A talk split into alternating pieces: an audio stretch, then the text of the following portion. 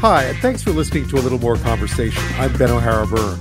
Watching a war from afar prompts many of us to want to try to help, and that includes making donations to charities.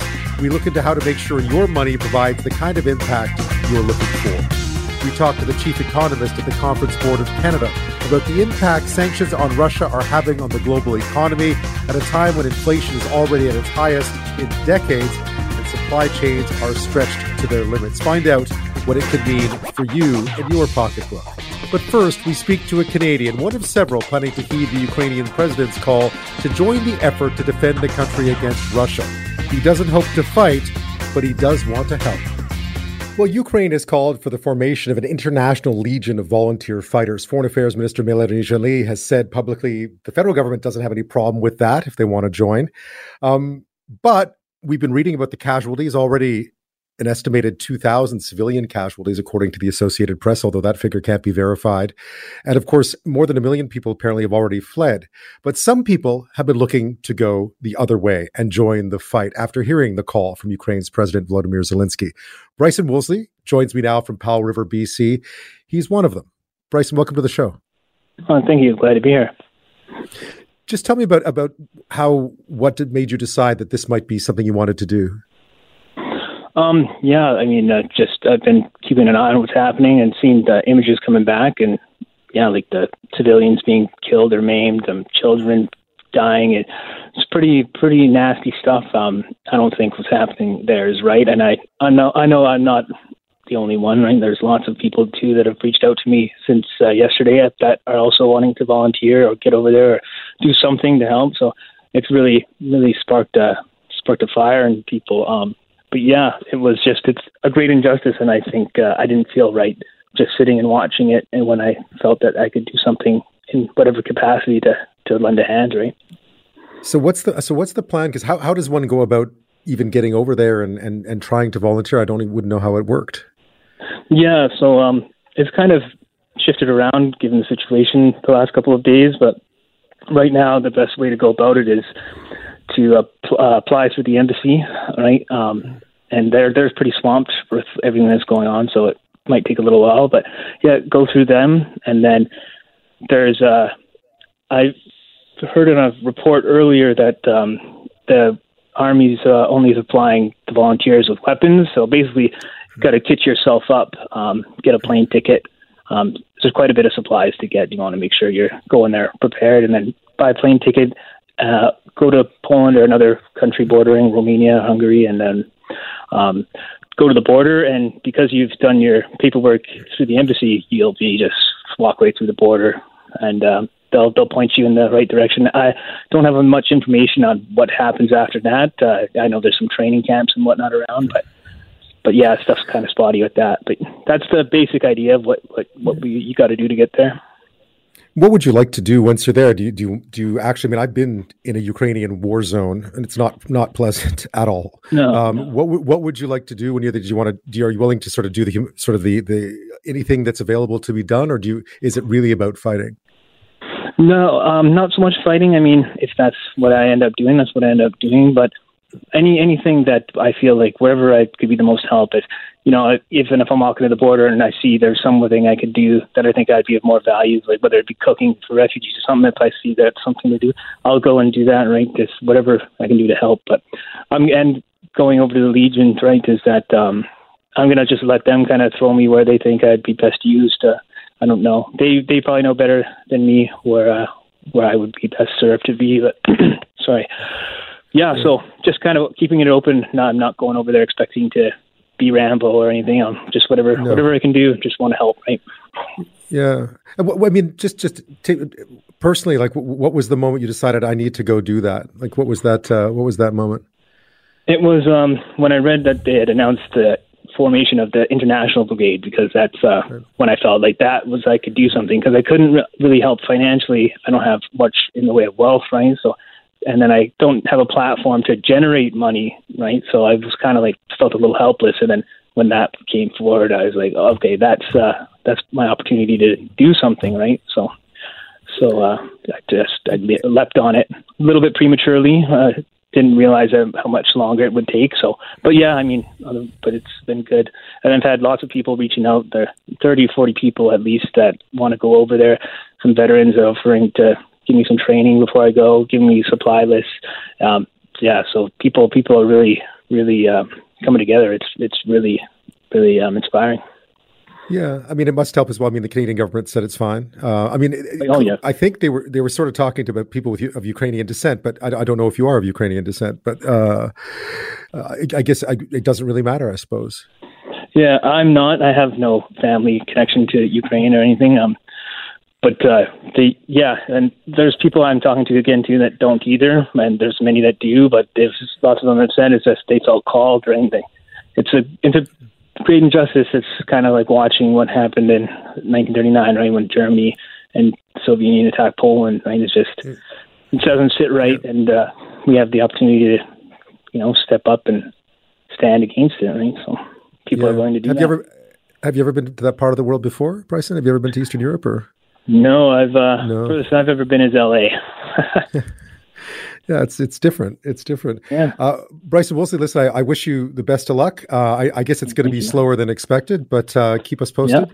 Um, yeah, sure. yeah, and, and, yeah, I look forward to hearing uh, hearing news. Thanks so much for talking to us tonight. Thank you for having me. Appreciate it. Take care.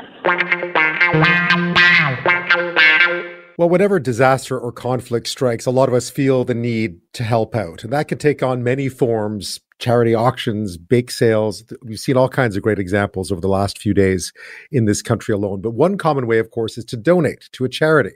That, though, can be a difficult choice with so many options and things cropping up every day, and not necessarily knowing what will allow that money to provide the kind of impact that you're hoping for. Well, joining me now to help you out with that and how to make a educated charitable donation work is Kate Bahen. She's the managing director of Charity Intelligence Canada. Welcome to the show, Kate. Great to be with you, Ben. Your organization has re- released a very handy uh, sort of fact sheet, or at least guide to to donating, to making an educated donation in in this during this conflict. And one of the things you pointed out that was really interesting is conflicts, wars are different from other sort of disasters when it comes to charitable giving. How is that? Oh, great point. So what we are seeing is it's the same charities right now that are launching their fundraising appeals. They were really fast once war was declared on February 4th. All of a sudden, our inbox is flooded with charities saying, we're going to help Ukraine. But most of these are international development charities. These are the charities that build schools, dig wells, help educate children in developing countries.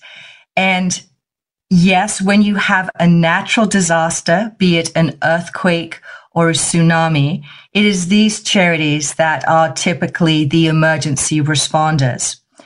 But when we look at the Ukraine situation, this is a full out war. This is Ukraine versus the Russian military. Um, this is not a time for development projects. This is a time for, I mean, critical humanitarian aid delivered right now. And you need to think about which charities a, have partnerships inside Ukraine. The logistics are very challenging. How is your donation going to get into Ukraine or to the countries around Ukraine that are taking the refugees? And how is your donation going to do the most good possible? This is a very different situation. It's a full blown war. And when it's a different situation, we really think that Canadians should look at different options and think about giving support different ways. I know that, of course, the first thing that we saw was the Canadian Red Cross because, of course, the federal government supported it. Um, what should I be looking for before I immediately make a donation to one organization without singling anyone out or uh, for any sort of critique? Yeah, and this is a trend in the humanitarian sector or the international development sector or disaster response. There's a big trend that they're going to get donations now and they're going to spread them out over five years. So, um, you know, they talk about long term development. They talk about rebuilding and resiliency programs. Um, that's not what Ukraine needs right now. If you're in the Ukraine war, you need help now, not five years from now. And the last thing we want is for your donation to be sitting in a Canadian bank account two years from now. So we just need to, I mean, we, have talked about this forever that we're looking at a speed test. When you make a donation, how quickly is that used in an emergency response? So it's a different philosophy from where the sector is in its sort of long term focus. And especially for the Ukraine situation, we want money to get to Ukraine as quickly as possible. So, if I'm sitting at home thinking I would like my money to get there as quickly as possible, what should I be looking out for when I'm seeing a charitable a request from a charitable organization? Yeah, and it's it's not about being passive. You receiving requests from charity. It's you almost have to be active. So use our list on on what options we found on how you can help Ukraine.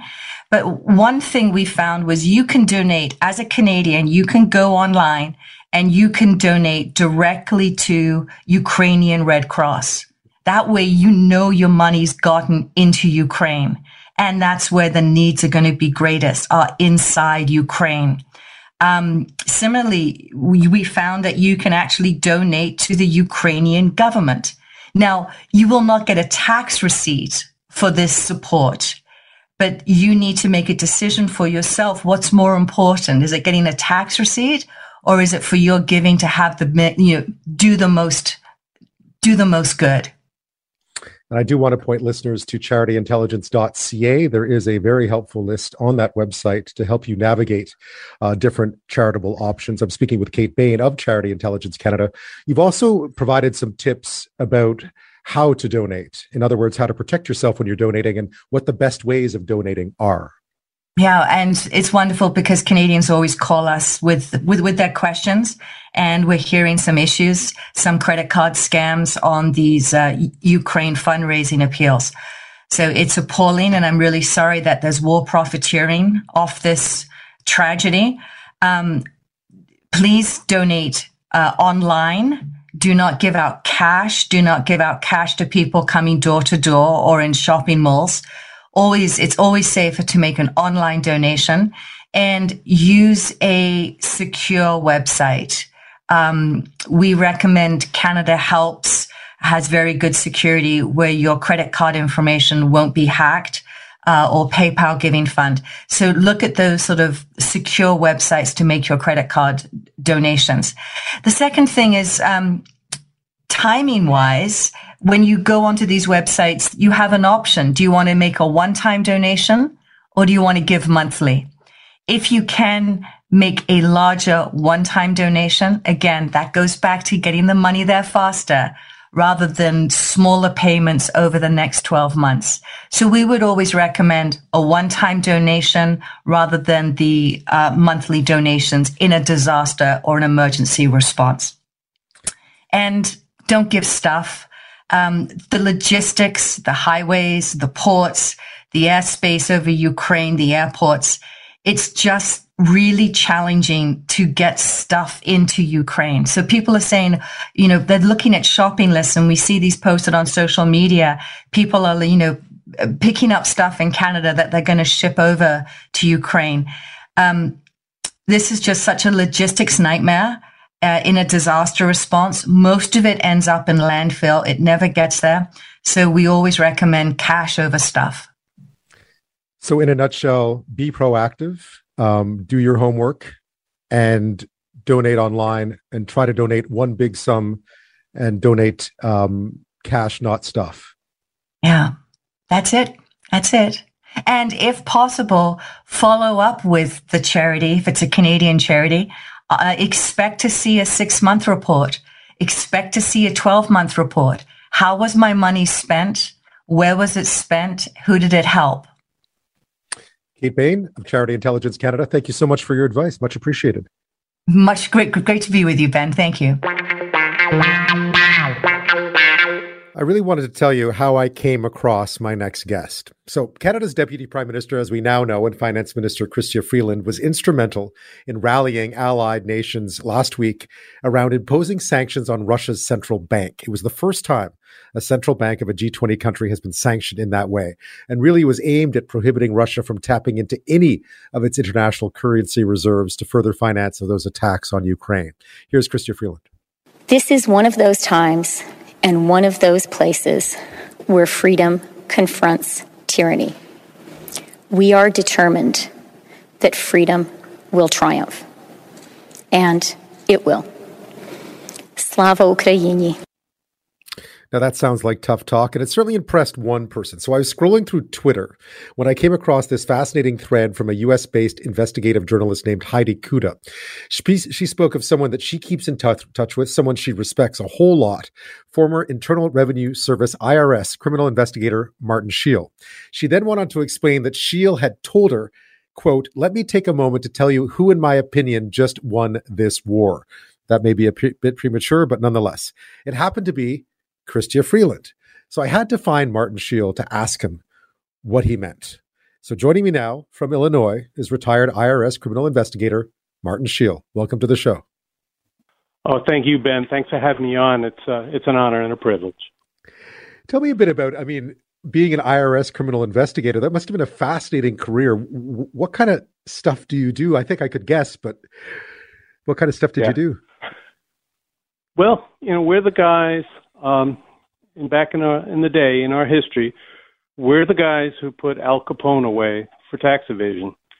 So, uh, in a nutshell, uh, we're the guys that follow the money, uh, always have and always will. Uh, in fact, I, I understand that uh, uh, Attorney General uh, Merrick Garland in the U.S. has just announced uh, the formation of a task force to, uh, it's called the uh, something, the klepto something or other task force that is going to uh, pursue uh, all the Russian oligarchs, their property, their assets, their money uh, in this country, and also other other countries. And they, they brought the IRS on to uh, help out because they are the experts in, in following the money. So um, I, I did that for a lot of years. I I was an investigator in New York, uh, New York City for many years. Then uh, got into the uh, management uh, uh, thing, went down to uh, Texas, the great, you always have to say the great state of Texas, and was uh, a branch chief, uh, ASAC, SAC uh, in, in Dallas, San Antonio, had offices in Houston, Amarillo, Lubbock, you know, Beaumont, you know, the, the entire state at some point. Uh-huh. So, um, and that was important because, you know, we, we did a lot of tax uh, uh, investigations, criminal tax, but we also uh, really, you know, started using the money laundering statutes that had been uh, legislated back in the, the mid 1980s, and that was important because so much dope started coming up from uh, Mexico through Texas, uh, disseminated throughout the country, and the money would then go back down south through Texas. So there's a lot of um, money laundering going on and there was not a whole lot of expertise uh, when it came to uh, investigating it uh, and prosecuting it. So basically, that's uh, where I sort of, you know, grew my spurs, broke my teeth, whatever you want to call it. It was in Texas, and uh, I have nothing but uh, good things to say about uh, the folks in Texas. But uh, to go back, I mean, one thing you must understand, and I'm sure no one, uh, no criminal enjoyed having you getting a phone call from you um, but, but but following the money, it it's it seems like such a cliche, and yet it's always so effective. Yeah, it is because especially with um, money laundering, um, you, you start with you know always start with the statute itself, which might sound a little boring, but you know money laundering, if you had a definition for it, it would be something along the lines of um, you know, you find a financial transaction, and that's broadly defined, that um, is derived from some specified unlawful activity.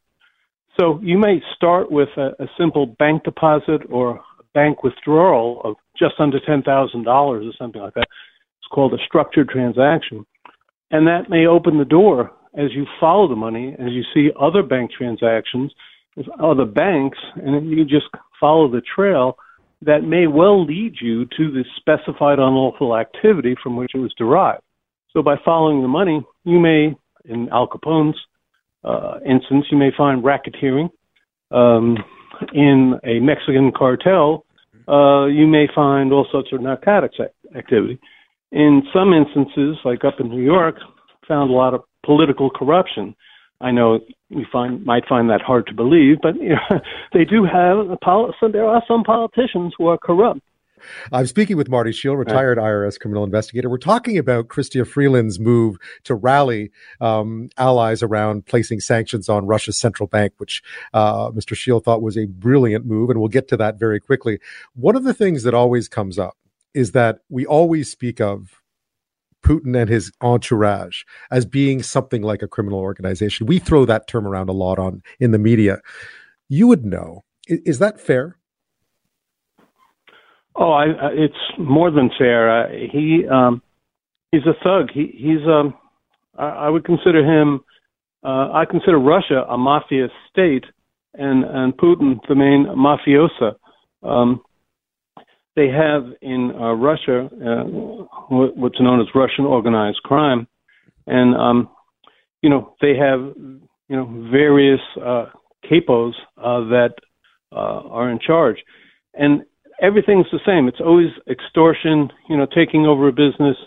Um, you know, they push out the legitimate folks, and and the illegitimate folks come in, and they use you know violence, extortion, et cetera, to to just take over. In fact, Putin was deputy mayor in St. Petersburg, and you know St. Petersburg is one of the largest uh, seaports in all of Europe, and has a very vast, extensive uh, waterfront and it's where an awful lot of the oil comes in to uh, you know that from other parts of Russia to St. Petersburg, but um, they bring in a lot of um, imports from all around the world, including from South America. So you know whoever runs the waterfront, you know, is is the is the main guy, is is the main mobster, and and um, you know Putin was the deputy mayor there, so the main mobster um, would report to Putin. And so Putin would get a piece of the action of all the waterfront action, so and including narcotics. So an awful lot of dope was um, shipped in to that terminal in in um, you know banana fruit and other types of uh, you know alleged uh, you know products, and you know then there were all these um, casinos right there in St. Petersburg, administered by Vladimir Putin. So when you, you uh, look in terms of how um, a mafia ch- chieftain works, you know, he has his crews and, and his, over in Russia, they would call it the Siloviki. Um, these are armed gangs that uh, are enforcers or kneecappers or whatever you want to call them. And they would, um, uh, they ran the docks. Uh, the organized a gang in St. Petersburg was called the Tam Tambov, Tam, Tambovskaya. That was the main group in in uh, St. Petersburg. But as Putin moved up the ranks and became head of FSB, and then you know um, uh, deputy prime minister, and then president, he uh, he got to he put in jail the biggest uh, uh, mafioso guy, by, guy by the name of Semyon Mogilevich who ran the Solntsevo uh, gang, which eventually took over from the Tambov gang. And this is important because Mogilevich is, was known as the brainy Don, uh, the smart guy. And most of his activities were involved in, in money laundering. He was a master money launderer. The Russians are the best money launderers in the world, and second isn't close. And Mogilevich even um, reached out to um, the States and to Canada and ran uh, very big uh, scams, uh, bust out scams, and then try to launder the money from the bust out stock scams uh, in Toronto through uh, Bank of New York in uh, New York City, and and then back to Russia uh, via offshore shells. Mogilevich was a master, and um, he had some guys, some lieutenants working for him that eventually hooked up and ended up living in the Trump Tower in New York City and got to know uh, Mr. Donald Trump. So it's a small world, uh, but money laundering is what connects uh, all the unlawful activities um, with uh, all the movers and shakers. And Putin and Mogilevich, Putin put Mogilevich in jail a couple of years after he got in power, just to let Mogilevich know who's boss. You know, so um, and then then so we go from there. The, the connections are, are uh, when we come back. I'm speaking to Martin Sheil, retired IRS criminal investigator. We're talking about um, Chrystia Freeland's move to sanction Russia's central bank. We've gone back in time a bit to talk about Vladimir Putin, how he ended up in power. Uh, I asked him about whether or not it is indeed a mafia state. When we come back, we will touch on Chrystia Freeland's move and why uh, Mr. Sheil was so impressed by it. That'll come up after this. I'm back with Martin Sheil, retired IRS criminal investigator. We've been talking about Russia. Um, you had some high praise for uh, for Chrystia Freeland, and I wonder what you thought was so genius about her rallying um, the allies around sanctioning Russia's central bank. Why was that so effective? Right. Uh, sanctions have been applied um, to Russia and to the various oligarchs. Uh, uh, officials, uh, movers and shakers um, in the past. Uh, after Russia um, uh, had their incursion of Crimea back in what 2014, 15, uh, quite a few of the oligarchs and government officials were sanctioned, but those sanctions weren't all that effective.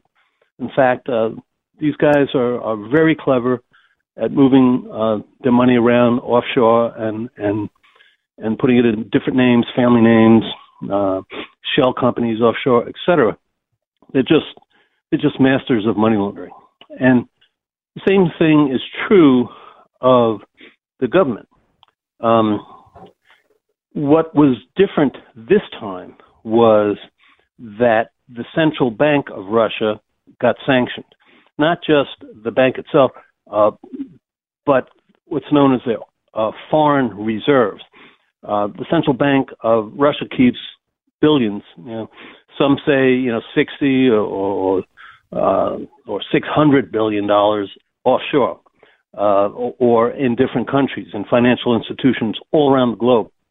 What um, Freeland did was say, "Hey, let's cut off the central bank from um, this, you know, these." Uh, this mount, this money, this mountain of money, and and so that they can't use it uh, as a rainy day fund to prop up the other banks in Russia, which uh, support the businesses and the depositors. So what's going on in Russia because of all these other sanctions is that a lot of businesses are having trouble uh, meeting their payrolls and particularly in repaying loans. And normally when banks have run into some trouble with you know loan repayments, they get extensions or they get propped up by the Federal Reserve or by the central bank. By cutting off the reserves of the Central Bank of Russia, uh, th- that's no longer possible. So now, when businesses can't repay their loans, they're looking at going belly up. They're going to have to go bankrupt. And if enough businesses go belly up, stop paying, repaying their loans, then the banks uh, you know rely upon these loan repayments for a great deal for them to stay um, uh, in business, stay liquid. If that money is cut off, you know they they're not getting loan repayments, and the central bank is not propping them up. You know, all these banks are probably going to end up going belly up. I want to ask before you, given your background and all your experience, if you were to compare the central bank sanctions to dealing with a criminal organization, what would you what would your analogy be? What has just happened to the Russian mafia state? Yeah, um, you know, going after the money is always the best way uh, to attack, um, uh, a, whether it's a, a, criminal gang, a mafia gang, um, or you know, these banks are controlled by the by the FSB actually, and, and to some degree by organized crime in, in, in Russia. So taking their money or um, cutting them off from accessing foreign reserves is really literally the best thing you can do from a law enforcement perspective um, because money is the lifeblood of the mafia gang and it's also the lifeblood of, of Russia and you take that money away, and the control of it is, is severed. Um, you're hurting uh, Vladimir Putin where it hurts the most in his wallet. So you have high praise for Christopher then. I do. She, she is. Uh, she's my hero. She's my hero. She may well have saved Western civilization as we know it, and we can chat another time whether about uh, the propriety of that and how Western civilization is doing.